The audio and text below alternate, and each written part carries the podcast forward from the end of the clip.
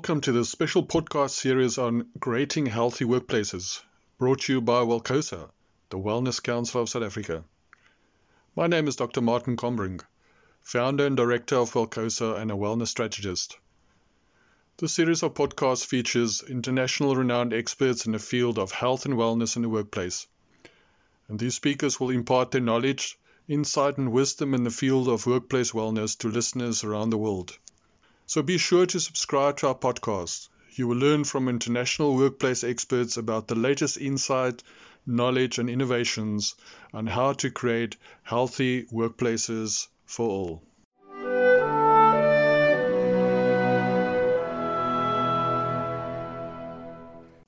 Good day and welcome to another edition of the Well Workplace Summit. I'm very pleased and honored to have with me today Larry Chapman. Um, now, Larry is the president and CEO of the Chapman Institute. And over the past 35 years, he has been involved in the development of over a thousand health management, employer wellness, and health cost management projects in both private and public employer settings. His current areas of professional concentration include population health management, wellness and behavior change technology, worksite wellness promotion, integrated prevention, incentive technology, and the use of innovative approaches to health management. Larry is the founder and a current director for the WellCert program. He has also published over 190 articles and over 100 columns, contribute, uh, contributed chapters to four major books, and authored 13 other books on health management related topics. And the vision of the Chapman Institute is to become the best known most highly regarded training, certification, and problem solving resource for the worksite wellness field. Today, he'll be talking to us on how to drive and increase participation in worksite wellness programs. So, without further ado, Larry, welcome to the summit.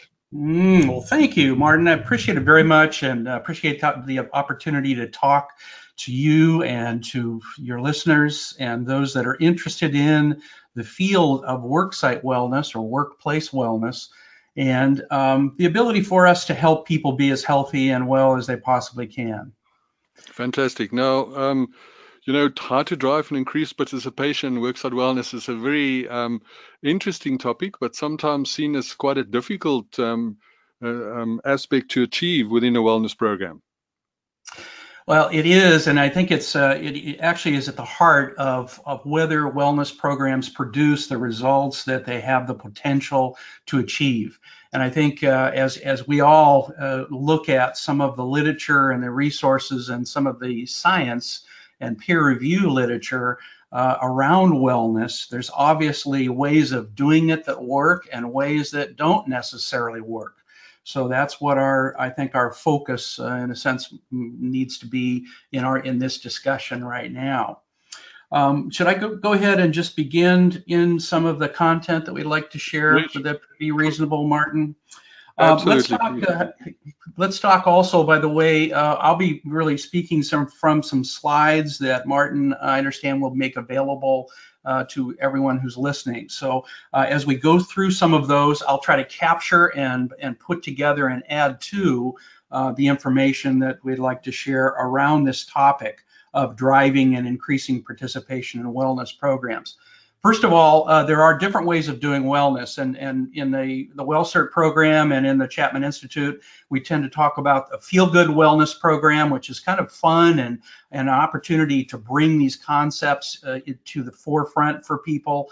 Uh, not necessarily well structured, well organized, behaviorally sophisticated, but it's a feel good kind of approach to wellness. Traditional wellness tends to be adding more opportunities for people but not necessarily installing or putting in the means to actually help people make long term behavior change. And then we have the third kind of wellness, which is more results driven wellness. And that's where we start to set up policies and we integrate with benefits and we, we uh, really kind of work on cultural norms in that population and work on ways of, of, of engaging people in a more powerful way. So those are the three major ways that we think of of doing wellness.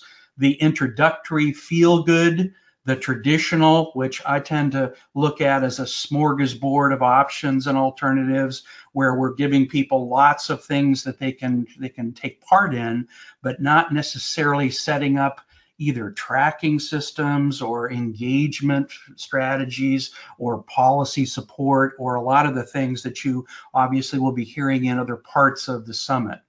And then the results driven is where we get a little more serious about this and say, let's put some resources and, and actually put together the kinds of activities that are going to be effective.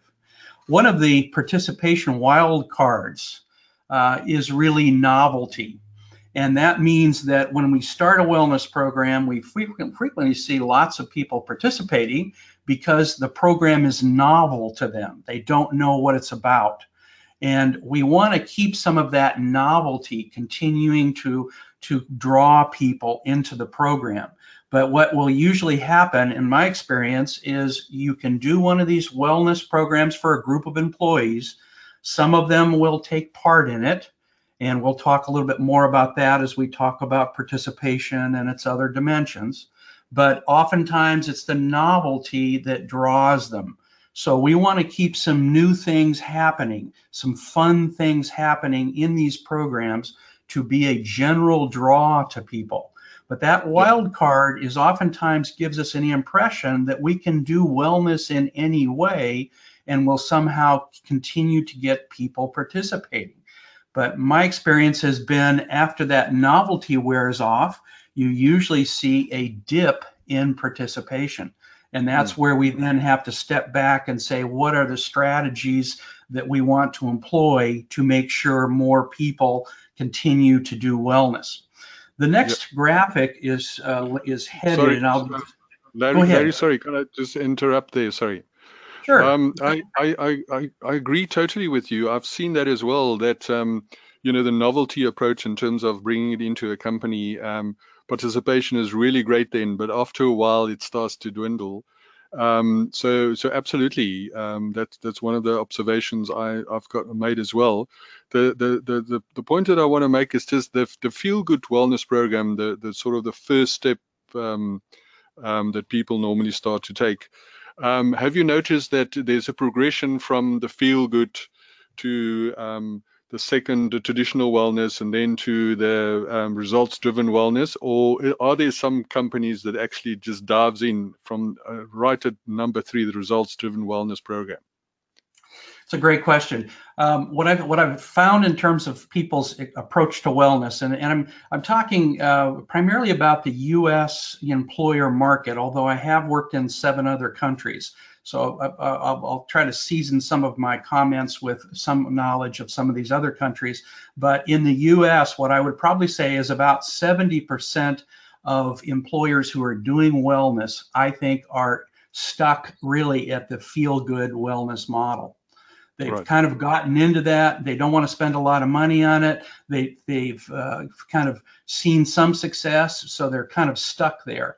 Um, frequently, though, those those organizations that want to see more of the results will begin to evolve toward the traditional model.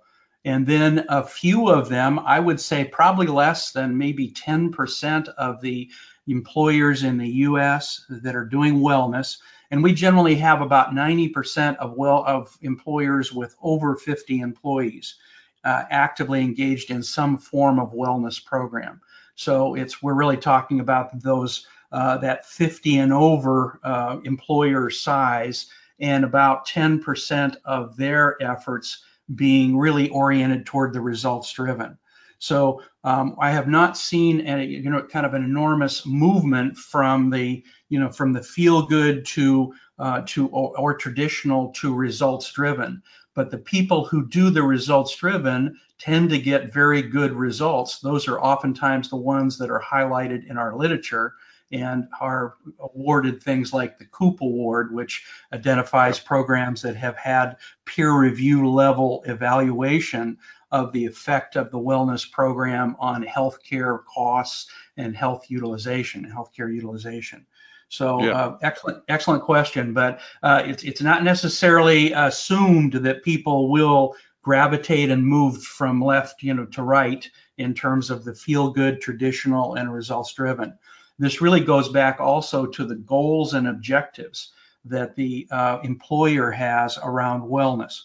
And frequently right. they have, you know, they haven't really made a, a, a explicit determination of what that is.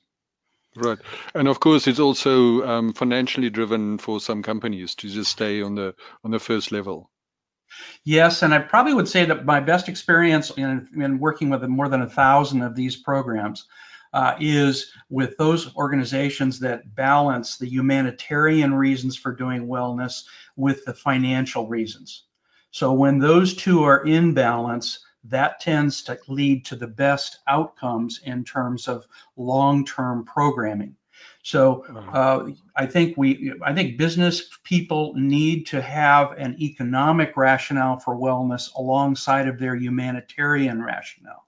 Because mm when business cycles change and organizations go through tight times, they frequently will look for places to cut costs and they will often cut wellness program costs if they aren't seeing some other economic rationale for maintaining that program uh, and or expanding it over time.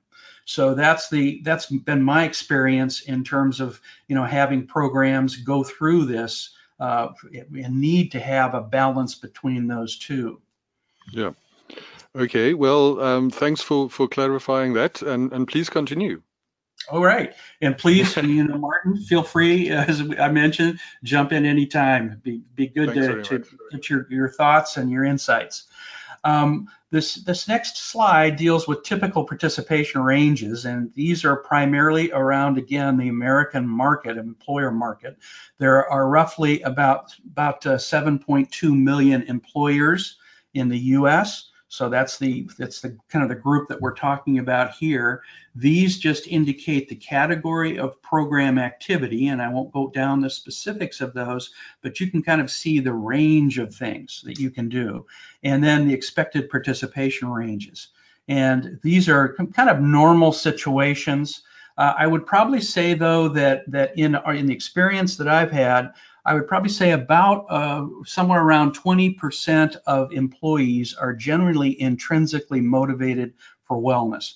So these are the people that oftentimes come out when we put wellness programs on because they have already come to a recognition that they want to do something about that particular area. And then about 80% of employees generally are not very intrinsically motivated. So that's mm. why we then start talking about incentives, which we're going to be covering in another of our summit uh, areas of, of uh, interviews. So right. this idea that uh, the participation is going to be affected by that general level of intrinsic motivation that exists, plus how well we've, in a sense, put the program together to be able to be utilized. Now, a key question for all of us is why don't people participate? Why yep. does that 80% not choose not to do wellness programming? Sometimes when we just put a feel good or traditional wellness program in place. And the, there are socially acceptable reasons that people will give you. And then there also are socially questionable reasons. So sometimes I don't share that with you. But the socially acceptable can be I'm too busy, I don't really need it, I'm healthy now, I don't have to worry about this. I don't trust you with the information that I have to give you about my health. I'm too tired. I get hassled about going by my supervisor. It's not fun enough. Those are all the kinds of things you generally will hear from people. Underneath mm. the surface of that participation or lack of participation is I'm afraid of failing again. I'm too embarrassed. I look too fat. I'm too uncoordinated. I don't like the, the company and I don't want to do anything for them. Uh, it's my way of getting back at them. So there are lots of reasons, both the ones we can draw out of people and the ones that are actually operating underneath the surface. So mm-hmm. that's some of the reasons that I've found why people don't participate. And right. in fixing participation problems, and participation problems, by the way, um, are is just you know you, put on a wellness program, you get maybe 35% of your employees participating, and you wonder why don't the other 65% come down and use this? So, uh, and this, by the way, is going to be more of a participation problem after that first year, two years, three years, four years of a program. So it's when the program is really becomes a fixture, it becomes kind of a normal part of the work environment.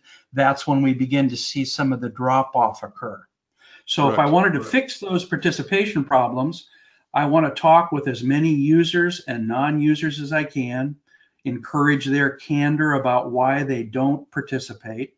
I want to then put those list of possible participation problems together Sometimes if I'm in a big situation, well, you know, the largest group that I worked on is about 4.8 million people. So sure. you don't want to do anything with that large a population unless you've confirmed what you think problems are. So I can use a survey device to help confirm whether what is causing people not to participate. And then I can select my strategies. And Martin, any anything that you want to add or or any uh, anything you want to mention at this point? Yeah, absolutely. Um, I just wanted to find out the the, the 20% instinctive um, um, participation that you that you're talking about. Um, have you seen over the years that the number is increasing? I wish I could say yes. okay. Um, you know, uh, I, I, haven't seen necessarily that number be going up, and in fact, what I've seen it is actually going down. Hmm. And in the US, it's probably more of a saturation of this concept of wellness in other sectors, other parts of society, which then cause people to say, oh, yeah, it's just a wellness program. So uh, I would probably say that that number has probably declined. I wish it was was different. Now it is different in places where they've actually done more of a, of an organized approach around wellness. Because I've I have lots of clients that are up in the 90% participation levels. And I don't think you'll ever get to 100, but you can certainly get up into the 90s and mid 90s if you really want to design a wellness program with some strong incentives, the ability to, you know, kind of create a culture that supports it, uh, do a lot of the things that the literature basically tells us. Right. And then what, what, what strategies do these companies actually use to increase their participation rate? That's great. Uh, the participation strategies and these I'm going to go through, uh, you know, fairly quickly, but these are on one of the slides. And Good. first of all, the, the, some of the major strategies. And by the way, once I know what the reason that people are giving me that they're not participating, then I want to match my strategy against the reasons. And what we do in the WellCert program is we actually try to help you with uh, designing surveys that will help you find the reasons and then pick the right participation strategies. So I think some of this will make sense as I go through the participation strategies that really help drive this level of use that you'd like to see. First of all, the first strategy is improving the program positioning, and that's the issue around the branding of my program and how that program is positioned in terms of its purpose and its intention with the population. So I can work on that to actually get better acceptance in my population. I may have not really assessed their interests very well. So I may not have really asked the right questions, and that's the second strategy. So I can get better at more accurately assessing what they are interested in doing in terms of mm-hmm. improving their wellness. The third strategy I might use is to improve the program design. So I might shift from the feel good to a traditional or from traditional to results driven. And then as I improve that design of the program, it's going to reach more people. The fourth strategy is to do more to improve access. So I may not have really thought about, gee, those people that have childcare responsibilities and they've got to get home to pick up their kids so I've then got to put this programming on a different part of the day. Or to improve language, if I've got people that have different languages in my mm. workforce. Um, if I have different locations that I'm using and maybe they're not as easy to get to. So that's an access improvement strategy. Next strategy is improving the promotional activities. So maybe I haven't done a good job of marketing the activity to the population.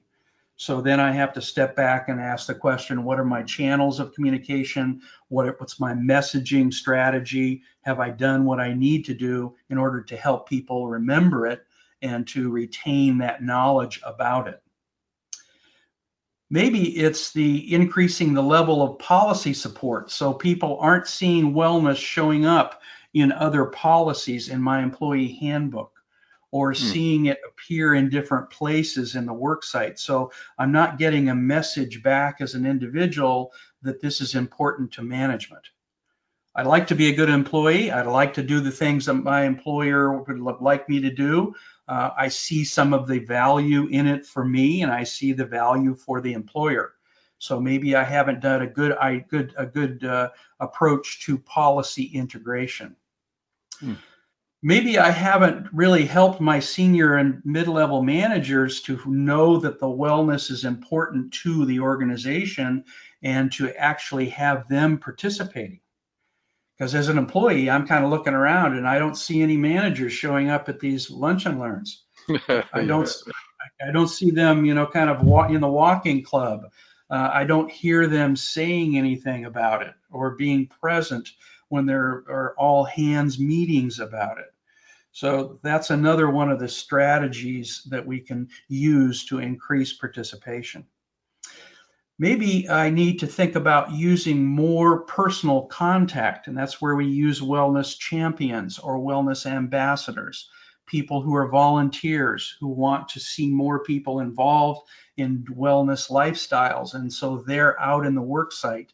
And maybe I, need to use more of those folks to actually encourage people to attend different activities or to get active in terms of a gym activity or uh, show up at a preventive screening or get their flu shot or whatever the activity is.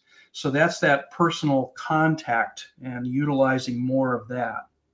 The next strategy is using stronger incentives, and we'll be talking about that, Martin, and as you know, in another sure. session. So we'll kind of hold off on kind of the, the, the depth around that area. I also can do some things to enhance cultural norms. So there are instruments that I can use to kind of see how strong the wellness norm is in my culture. And then I can do some things to kind of strengthen that.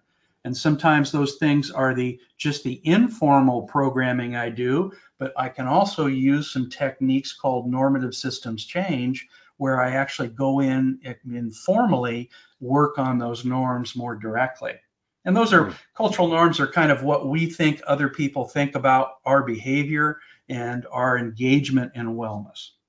Yeah. The next area is we I can make a direct appeal. So maybe management needs to just say to employees, you know, our futures are linked together. Uh, you, the employees are, or you, you, are, you guys are doing what it is that we, our organization accomplishes. And so we would love it if you would take good care of yourself. And you can do that by participating in the wellness activities. So that's more of a direct appeal strategy. And then our final strategy is I can change the recruitment strategies that I have placed in my program. And I'll talk a little bit more about those in a moment. But let me just stop and, and, ask you, Martin, any, any anything you want to ask about or you know deal with related to this this area, yeah. this content area. Yeah, thanks, Larry. Um, well, in, you know, in South Africa, we've got nine different languages. So you can imagine that um, the cultural norm aspect can be quite important for a company in South Africa to look at. Yeah, absolutely. And that that means I probably am not going to do as much. Maybe I'm not not going to choose as broad a range of, of targeted behaviors, uh, but I'm going to work on the behaviors in a way that help me uh, address that language barrier or potential language barrier for mm. some of the, the the employees that are involved or the the people are involved. So excellent you know, kind of a recognition of the challenge that you have mm-hmm. in your national setting uh, yeah. around those areas. So good. And and then also um, the the participation um, from your point of view. Um, does it always have to be voluntary, or sometimes as a company can step in and say you have to participate? Does that happen? Um, it happens, but let me let me just say uh, to you, I, I have one of the clients I had over the years was the uh, U.S. Air Force, and and we actually got into a kind of a mandatory wellness program. And what I found from that experience was, I don't think you want to make wellness mandatory. Now, you right. might make filling out a survey mandatory, or you might make attending a uh, kind of a 20 minute briefing on why the wellness program is being offered. Um, those are probably about the only things that I would want to make mandatory. Because what happens if we cross the line and we say to people, you have to exercise or you have to eat healthy, uh, what normally occurs in, with human beings is they say, oh, yeah, well, I'm going to do the opposite. And I actually had some bad results from for you know getting people with seeing or feeling like we were forcing them into wellness. So my advice to you is if you're going to make something mandatory, make it something that people can do in a sense easily without risk in a safe way, but something that helps open up educational kind of concepts about wellness but doesn't necessarily require the wellness activity itself. Um, I think what happens when we, we begin to get too powerful in our voice about wellness is we tend to, to oftentimes uh, catalyze people's resentment or their uh, response. They're kind of, I'm, you know, oh yeah, I'm not going to do that. So um, that would be my advice based on my experience. Fantastic. That's really great advice. I mean, now we can see why you're you so um, well sought after in, in the US um, with your wellness efforts over the past 35 years and been putting all these things together and um, a wealth of information. Thanks, Larry. Please continue. Very good. Well, thank you for that. Um, the changing recruitment strategy was the last participation strategy that I mentioned. And mm-hmm. that is where our first option is use at will people just use it whenever they want to.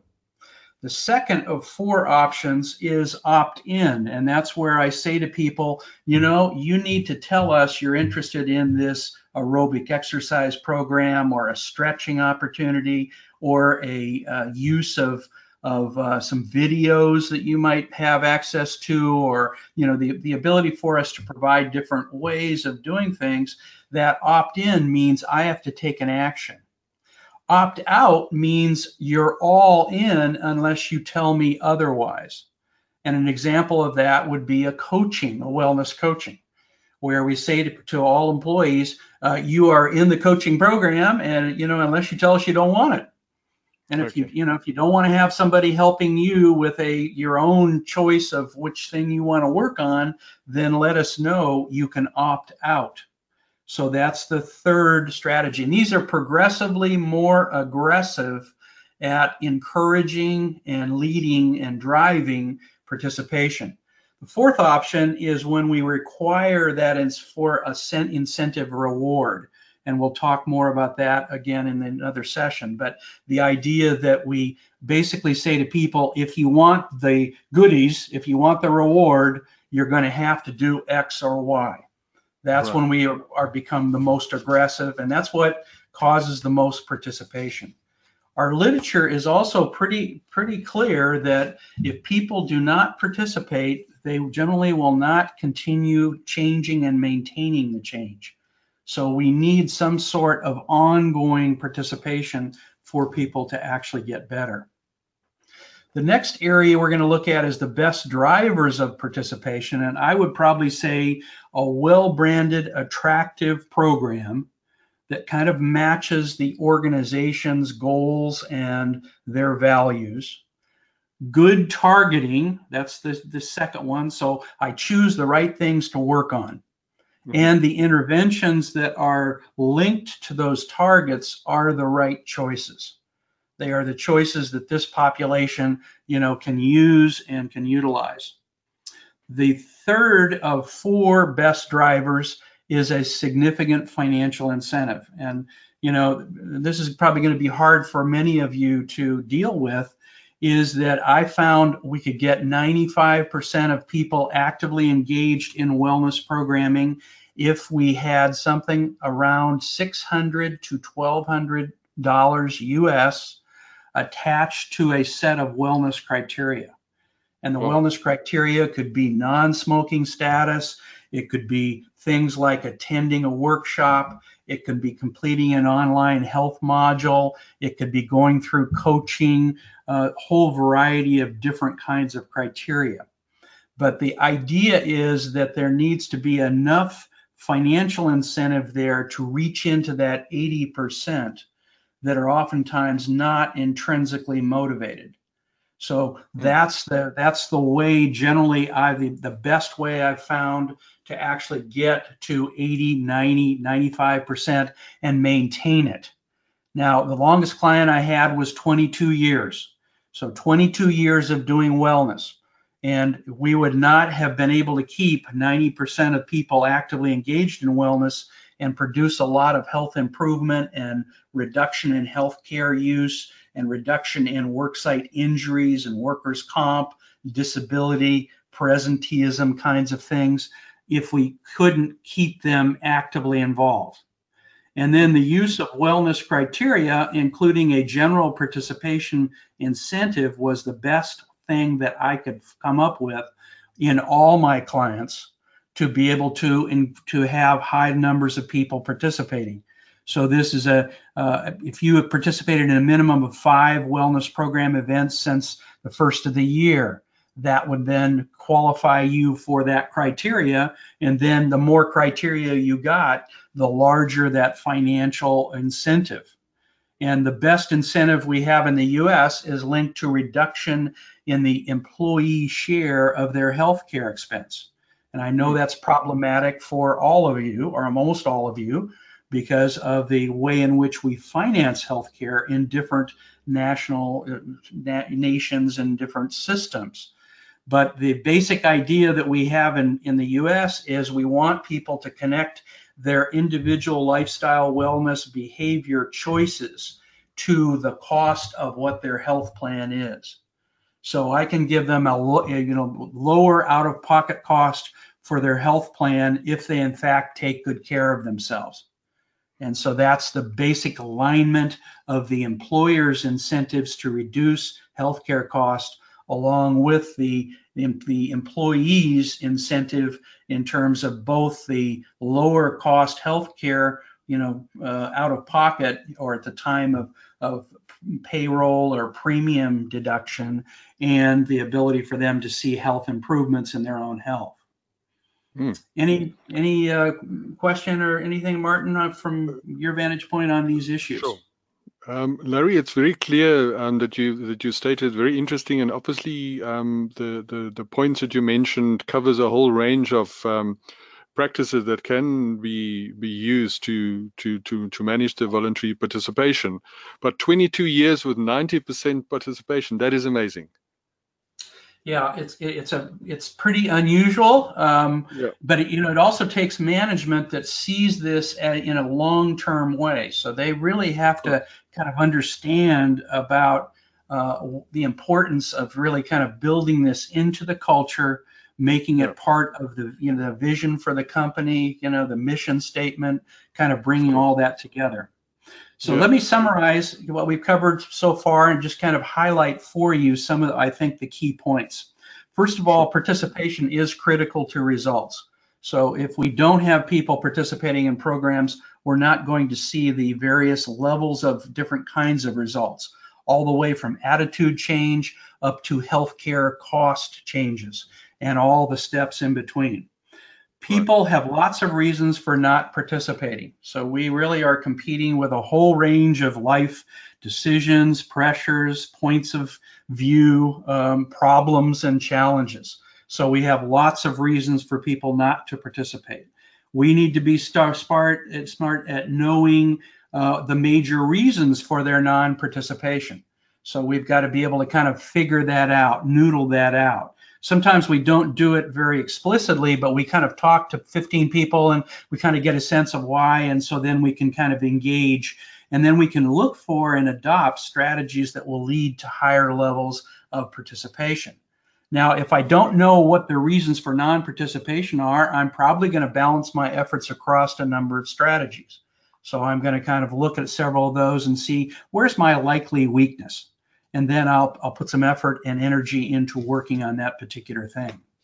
Mm. So that's the that's kind of my summary, Martin, in terms of of some of the major issues. And if I could, I'd I'd just like to kind of give a plug for those of you who are looking for a deeper understanding of the issues that govern this whole area of worksite and, and workplace wellness. And if you want to go to our website, it's chapmaninstitute.com. Uh, um, you can see the online programs, the live webinar programs, and then some on-site. We have done some international, you know, training as well as national training, but um, we basically specialize in uh, in that in this whole process. There are four levels of certification. They're progressive. They're also use case-based kind of learning, so we kind of look at real cases, and then we also are skill-based. So we're really talking about how do you get comfortable being able to know what do I need to ask this manager and how do I need to position this program and a lot of those kinds of things. We also then support a number of things once people go through the certification so that we're feeding them tools and ideas and resources to help improve the effects of their program. So at this point in time, I want to thank you, Martin, for the opportunity to share this information with your listeners.